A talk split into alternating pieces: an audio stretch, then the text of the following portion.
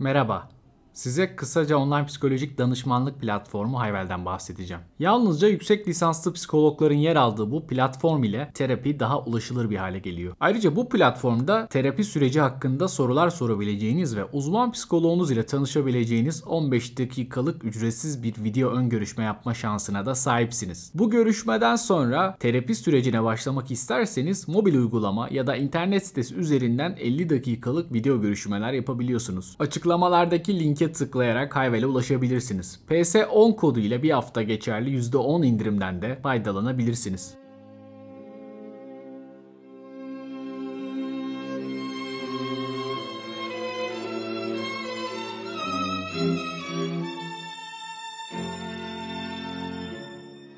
Merhaba herkese. Cengiz ben. Duvarın Ardına hoş geldiniz. Psikiyatri ve Duvarın Ardında küçük bir aradan sonra, zoraki bir aradan sonra sosyoloji vizeleri ve benim tezimi yetiştirmemle ilgili bir takım gerekçeler, bahaneler diyeyim.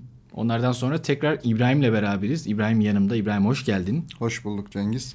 Bugün kıskançlıkla ilgili konuşmaya devam edeceğiz. Kıskançlığın aslında ilgi çekici bir tarafıyla ilgili konuşacağız. Belki de kıskançlık denilince hani geçen podcast'te bahsetmiştik yani bir duygu kompleksi ve onun içinde en ilgi çekici olanlardan bir tanesi öfke. Kıskancın öfkesi, kıskanılan kişiye duyulan o saldırganlık. Bunların paterni ve bunları nasıl görüyoruz, nasıl deneyimliyoruz biraz bunlar üzerine konuşacağız. Öfke saldırgan davranışa yatkınlık yaratan kıskançlıkta sıklıkla karşımıza çıkan bir şey. Aslında öfke sadece kıskançlıkta değil gündelik yaşamda da karşımıza çıkan bir şey. Yani trafik ışıklarında birisi önümüze arabayı aniden kırdığında, bize yol vermediğinde, hakkımız olan bir şeyi elimizden aldıklarını hissettiğimizde herkesin öfkelendiğini biliriz. Yani bu çok sık deneyimlediğimiz bir duygudur. Bazen öfkenin bir bedeli de olur. Yani zor bir şeydir öfke yani kontrol etmesi zor bir şeydir. Ancak hani hepimiz biraz öfkeleniriz. Bazıları daha kolay öfkelenir. Öfkelerini daha kolay yatıştırır. Ya da çok öfkeliyizdir, az öfkeliyizdir. Bazen böyle bu deneyim arasında insanın kendisi de bunu deneyimlerken bazı niceliksel farklılıklar hissedebilir. Yani duruma göre, ortama göre. Ancak kıskançlıkta duyulan öfke, buradaki öfkenin niteliksel bir farkı da olduğunu düşünüyorum ben. Yani bu bizim deneyimlediğimiz sıradan bir öfkeye benzemiyor bence. Sen buna katılıyor musun? Bir de gerçekten bu öfke diğer öfkelerden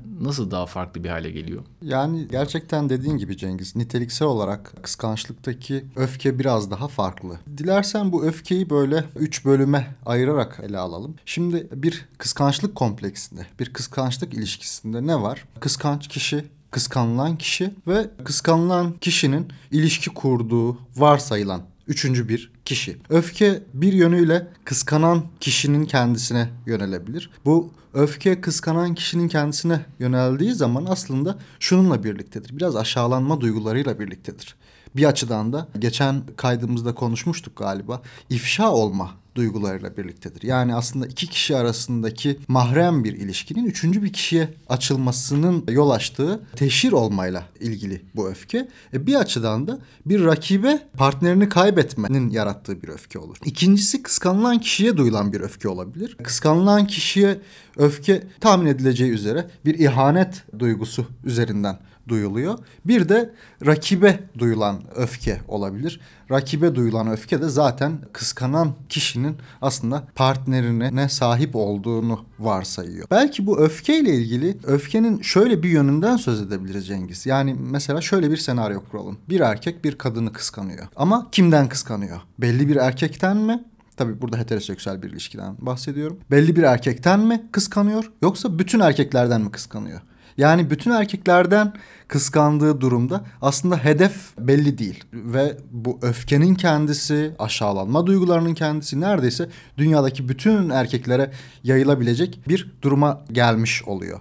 Şimdi neredeyse her kaydımızda ben Dostoyevski'den söz ettim. Ee, burada da söz etmesem olmaz. Benim Dostoyevski biyografilerini yazan yazarlara özellikle ilgim var. Bunlardan biri de Henry Troya'nın aslında iletişimden çıkan Dostoyevski kitabı. Orada Dostoyevski'nin babasından bahsediyor. Dostoyevski'nin kendisi de çok kıskanç. Belki ilerleyen anlarda söz ederiz ama babası çok kıskanç. Biri doktor bu arada aynı zamanda. Kitapta yazılana göre Dostoyevski'nin babası annesini kıskanıyor. Annesi 60'lı yaşlarında hastalanıp yatağa düşüyor. Aslında bu yatağa düşmesi bir daha kalkmama üzere bir düşmeydi. Ölecekti yani kadın. Kadın yataktayken e, yani bu ölüm döşeğindeyken Dostoyevski'nin babası hala karısının kendisini aldattığını düşünüyor. Onu suçluyor, ona öfkeleniyor, hakaretler yağdırıyor vesaire. Bu Henry Troyan'ın kitabında hiç unutmadığım e, cümle şöyleydi. Kadının kocasının kıskançlık gazabından kurtulması için, kurtulabilmesi için ölmesi gerekiyordu diyor. Yani buradaki kıskançlık senaryosunda tabii biz hani bunu belki en başta söylemeliydik. Yani biz böyle aşırı patolojik bir kıskançlık ya da sanrı düzeyindeki bir kıskançlığı konuşmuyoruz. Yani gayet gündelik yaşamda olabilecek, herkesin deneyimleyebileceği kıskançlığı konuşuyoruz ve bunun içindeki o öfke komponentini konuşuyoruz. Yani hı hı. orada kişinin, öznenin yani bu kadın yatağından kalkıp beni aldatabilir mi, aldatmaz mı? Bunlar başka şeyler. Tabii yani hiç önemli de değil. Kıskancın zihninde o kadın bir şekilde bir yolunu bulur. Evet. Ya da o adam bir yolunu bulur ve bu senaryo bir şekilde gerçekleşir gibi böyle bir bir takım düşünceler yani bunlar muhtemelen böyle otomatik düşünceler çok hızlı zihnine geliyor. Belki de bizim böyle girici düşünceler dediğimiz intruzif düşünceler.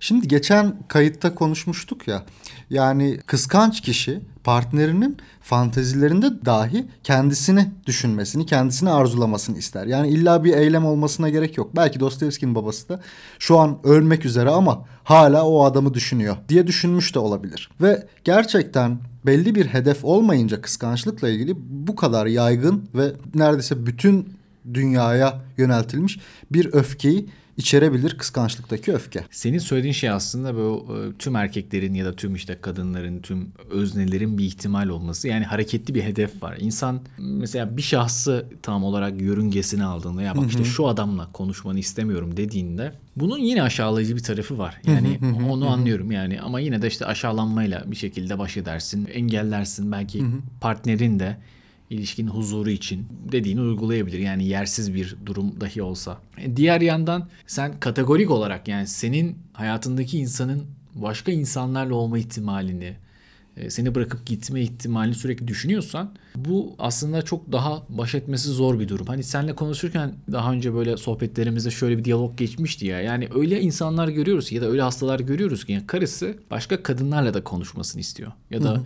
kocası başka erkeklerle de konuşsun istemiyor. Tabii hani heteroseksist bir düzlemde söylüyoruz. Yani diğer türlü belki ona kıskanılabilecek bir şey olabilir ama yani sen bir kadınla konuşmaya gittiğinde mesela işte bir kadın olarak o kadın seni belki de diğer erkeklerin yanına götürecek. Ya da Kesinlikle o, öyle. Ya da işte o kadının kocası orada. Sen o adamın olduğu yerde varsın gibi. Yani o insanın gerçekten zihnini çok yoran, farklı duyguları, davranışları belki ortaya çıkaran bir şeye dönüştürüyor. Kıskançlığın içindeki o duygular ve bir şekilde bu ortaya çıkan öfke kontrol etmesi, baş etmesi, yönlendirmesi diğer duygulardan daha farklı ya da bizim deneyimlediğimiz yani kıskançlık kompleksi içinde olmayan öfke olarak deneyimlediğimiz durumlardan daha farklı. Yani mesela şöyle olur. Birisi senin canını sıklıyor, seni öfkelendirdi. Hani hep şey derler işte içinden ona kadar say.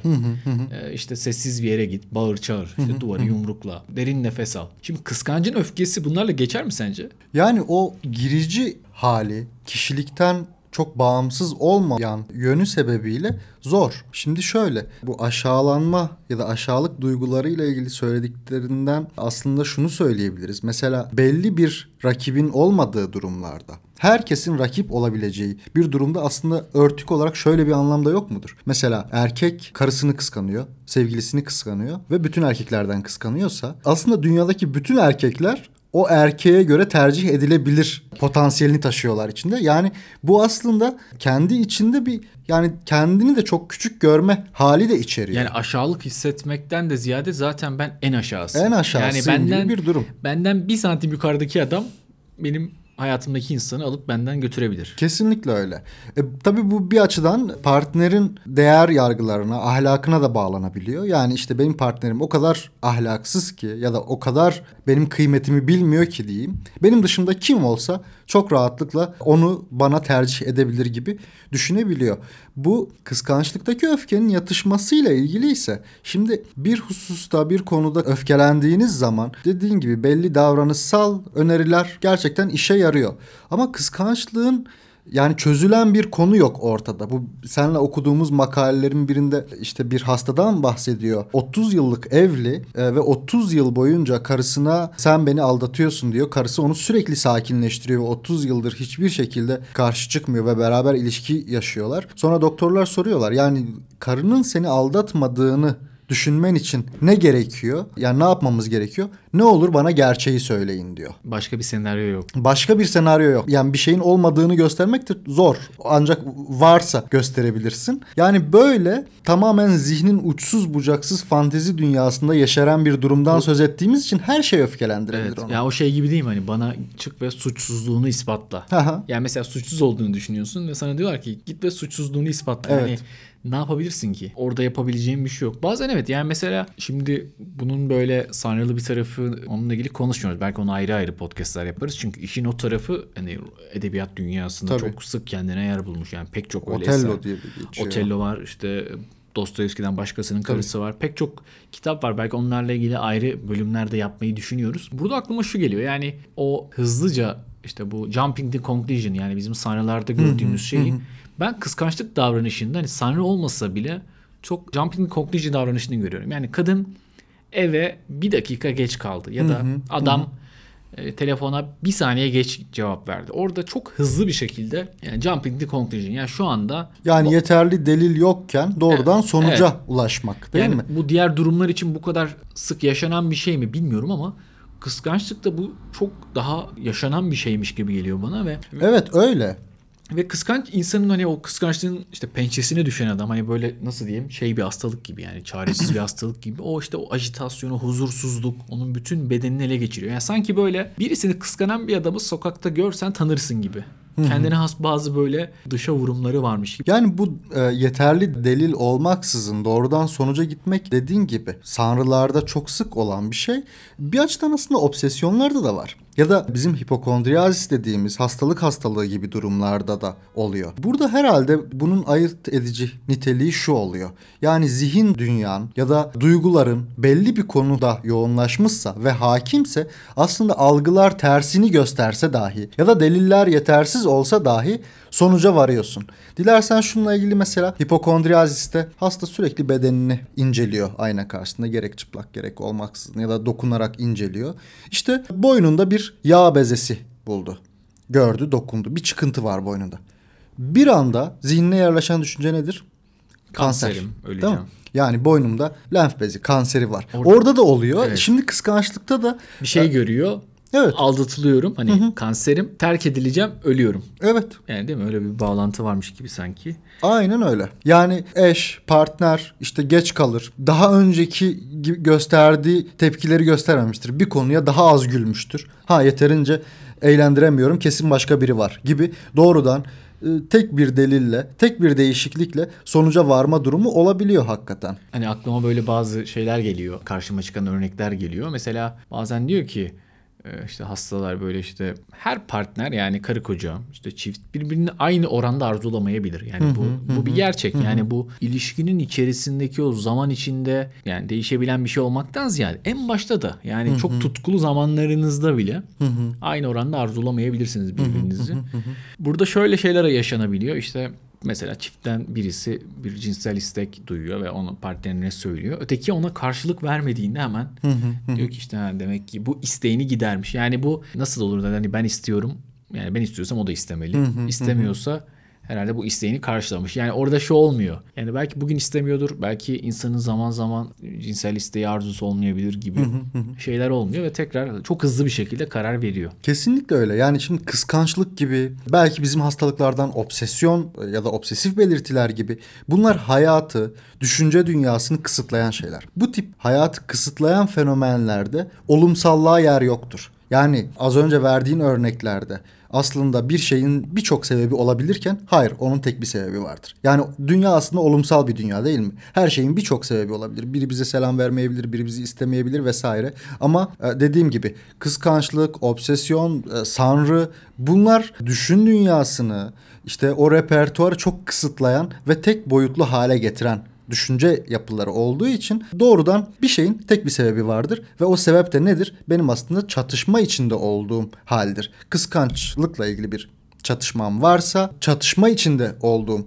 haldir. Yani kıskançlıkla ilgili bir çatışmam varsa kıskançlıkla ilgili bir sonucu olacaktır. Temizlik takıntılarıyla ilgili bir derdim problemin varsa temizlik ya da bir hastalık bulaşacak gibi bir sonucu olabilir gibi bir şey bu. Şimdi sen daralan bir repertuar dedin. Benim aklıma şu örnek geldi şimdi. Yani burada geldi ama belki daha başka bir yerinde de podcast'in zaten anlatacaktım. Hani bu podcast'e girerken en başında böyle bir pek adetim olmayan bir klasik müzikle giriş yaptık. Bu müzik tesadüfen seçilmedi. Schönberg 20. yüzyıl müziğinde e, hani biz de müzikten böyle çok anlayan insanlar değiliz yani yalan olmasın ama Tabii. Arnold Schoenberg diye bir adam var. Yani böyle okuyunca araştırınca hani bu podcast yapmanın da böyle güzel tarafları var. Yani böyle dipte köşede kalmış bazı şeyleri görmene fırsat Tabii bir de tanıyor. podcast'e başlamadan önce Ersa, Ercan Saatçı'ya bakmıştık değil mi? Eğer orada Ercan Saatçı'ya küfreden çocuk videosunu da izledik. Aslında bizim şeyimiz müzik şeyimiz bayağı geniş yani. Ercan Saatçı'dan Schönberg'e, Arnold Schönberg'e. Neyse Schönberg kim? Bakın yani ona bakın o onu o kadar uzun anlatamam. Ben de böyle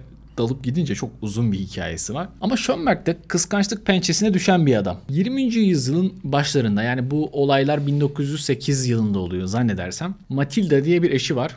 Zannedersem çok güzel bir kadın. Yani resimlerine bakmadım ama hani bizi hemen metalaştırmayalım. Yani bir insan güzel olduğunda daha çok kıskanılır gibi değil. Ama e, Schönberg o zaman da hani böyle sanatın herhalde e, prim yaptığı zamanlar böyle ekspresyonizm iyice yükselişte. Genç bir ressamla tanışıyor. Richard Gers diye. Onu Avusturya'da yaşadıkları kente davet ediyor. Richard Schönberg tanışıyor değil mi? Evet Schönberg Gers'le tanışıyor. Ee, şimdi Richard Gers de o da çok da böyle şey bir adam değil yani sağlam bir papuç değil. Neyse o da Schönberg'in karısına aşık oluyor.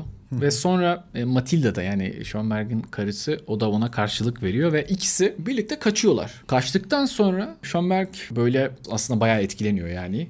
E, Bir taraftan hani mü- müzikle uğraşmaya devam ediyor. Bir taraftan da karısına bak kendimi öldüreceğim, intihar edeceğim gibi mesajlar veriyor. Yani Aslında biz- kendine yönelen bir öfke değil mi? Evet Burada yani az önce hani bahsettiğimiz. hem kendini yok etmek, karşıdakine tepki göstermek ama şimdi biz hani normalde psikiyatristiz. Biz, bizim ilgimizi çeken tarafı intihar etmesi falan olabilir. ama ben Schönberg'in değişen müziğinden bahsetmek istiyorum size. Normalde o zamanlar böyle daha ahenkli müzikler yapılıyor. Yani tonal bir şekilde hani kuralları olan bir müzik yapılıyor. Bugün zaten çoğumuz klasik müzik dinlediğimiz ne kadar nizami olduğunu fark ederiz. Aslında Schönberg belki de zaten niyeti vardı hani dağıtmaya yani farklı bir müzik yapmaya ama o tonal müzikten yani o kurallı müzikten tonal müziğe geçişi tam da bu aldatılma olaylarının yaşadığı yıla denk geliyor. Ve hani onun o kıskançlıkla ilgili duygularını ifade etmesi, o çelişkili ve kaotik tutkusunu dışa vurduğunu ileri süren pek çok müzikolog var o dönemde. Ben de yani hani müzikten çok anlayan biri değilim elbette ama Schönberg'in o dönemki eserlerini dinledim. Size de en başta dinlettiğim şekilde oradaki böyle kaotik yapıyı, o farklı enstrümanların girmesi, çıkması, notaların böyle değişiklikler göstermesi gerçekten hissediliyor. Yani o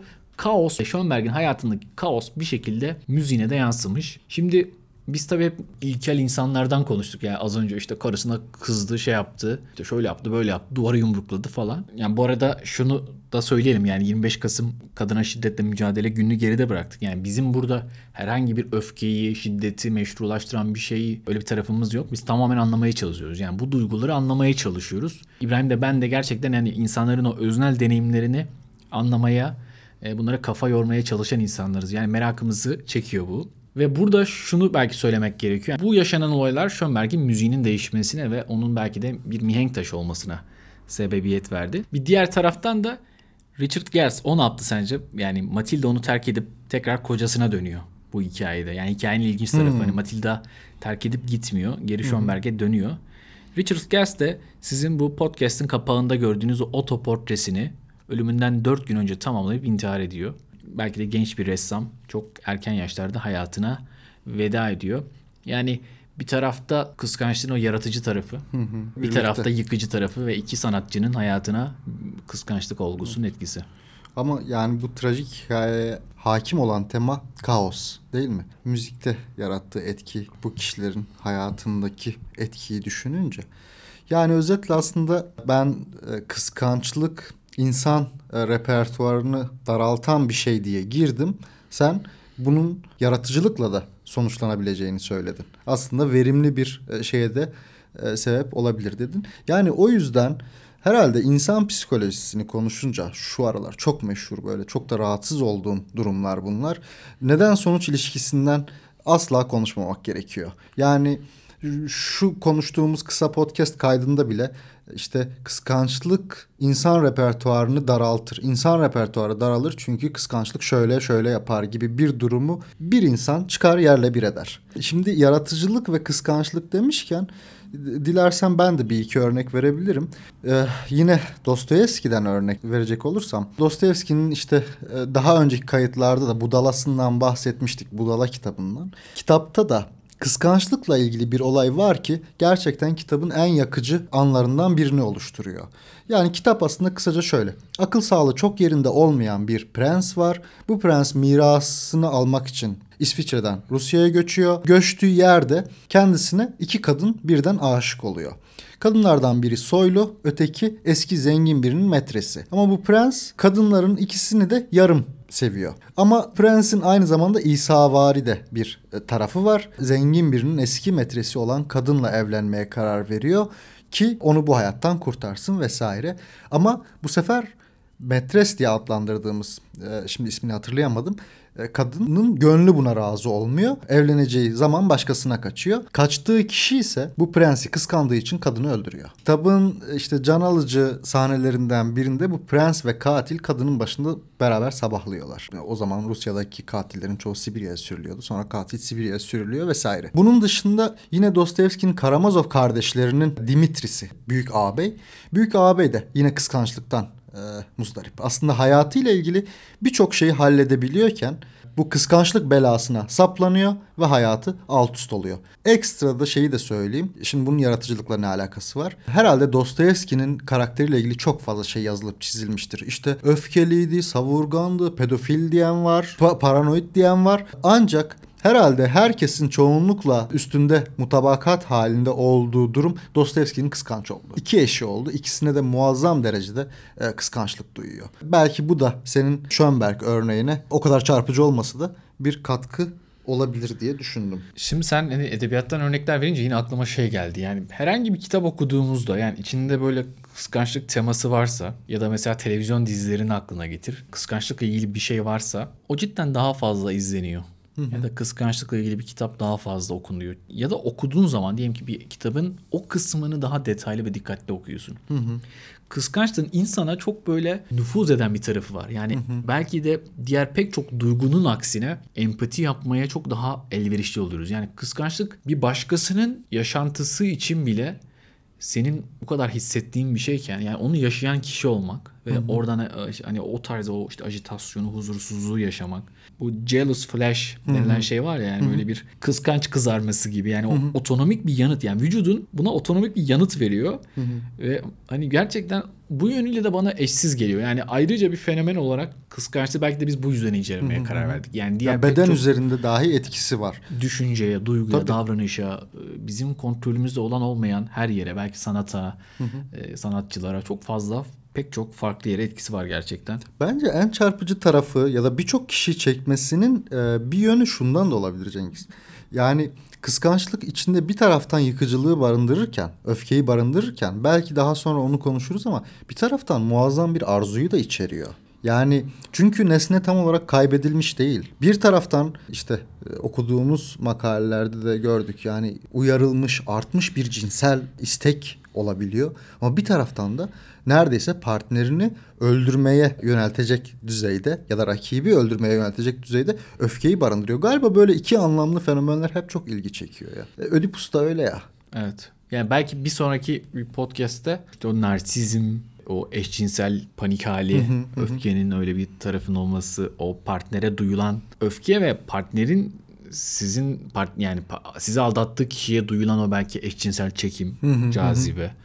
Bunların üzerine de konuşmak lazım. Çünkü gerçek anlamda insanı tanımak için, insanın doğasındaki çelişkileri tanımak için eşsiz bir fenomen. Çünkü insanı hani biz nasıl şey yapıyoruz? İnsan işte acıdan kaçar, hazın peşinden gider. Ama bu, bu, kıskançlık bütün bu ezberi bozan bir şey. Aynen öyle. Yani o yüzden hani insanın o klasik o, bakışı yıkıyor gerçekten. Evet, insanın o bütün belki yine o işte çelişkili doğasını karşımıza getiren bir şey. Bu anlamda biz de hani kıskançlık üzerine e, konuşmaya devam edeceğiz herhalde. Sonraki bölümlerde de ee, senin var mı kapatırken eklemek istediğin bir şey?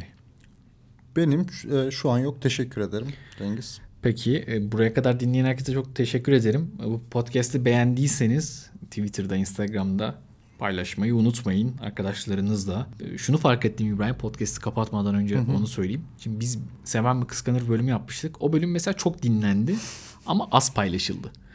Yani kıskançlığa dair çok şey bir duygu. Yani herkesin deneyimlediği ama bu deneyimi belki de dışarı vuramadığı. Çünkü biraz o işte o bir rakibe yenilme, biraz aşağılık duygusu hissettirmek gibi bir tarafı var. Öyle düşünmeyin. Yani biz bunları konuşurken daha belki işte fenomenolojik, felsefi ve psikolojik taraflarıyla ele alıyoruz. Yani bunu illa deneyimlemek, sonuna kadar yaşamak anlamına gelmiyor. Yani bir konu hakkında konuşmak için onu yaşamak gerekmiyor ya da bir konu hakkında birisine işte bir paylaşım yapmak için illa o acıyı çekmeniz gerekmiyor.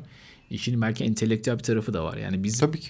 e, bu sanatçılarla falan ilgili konuştuğumuzda da belki de bu ihtiyacımızı da karşılamış oluyoruz. Hani o yüzden çekinmeyin ya kimse sizi hani e, yaftalamaz diye düşünüyorum ama tabii e, belli olmaz yani. Orası ayrı. Tekrar teşekkür ederim. Kendinize iyi bakın. Hoşçakalın.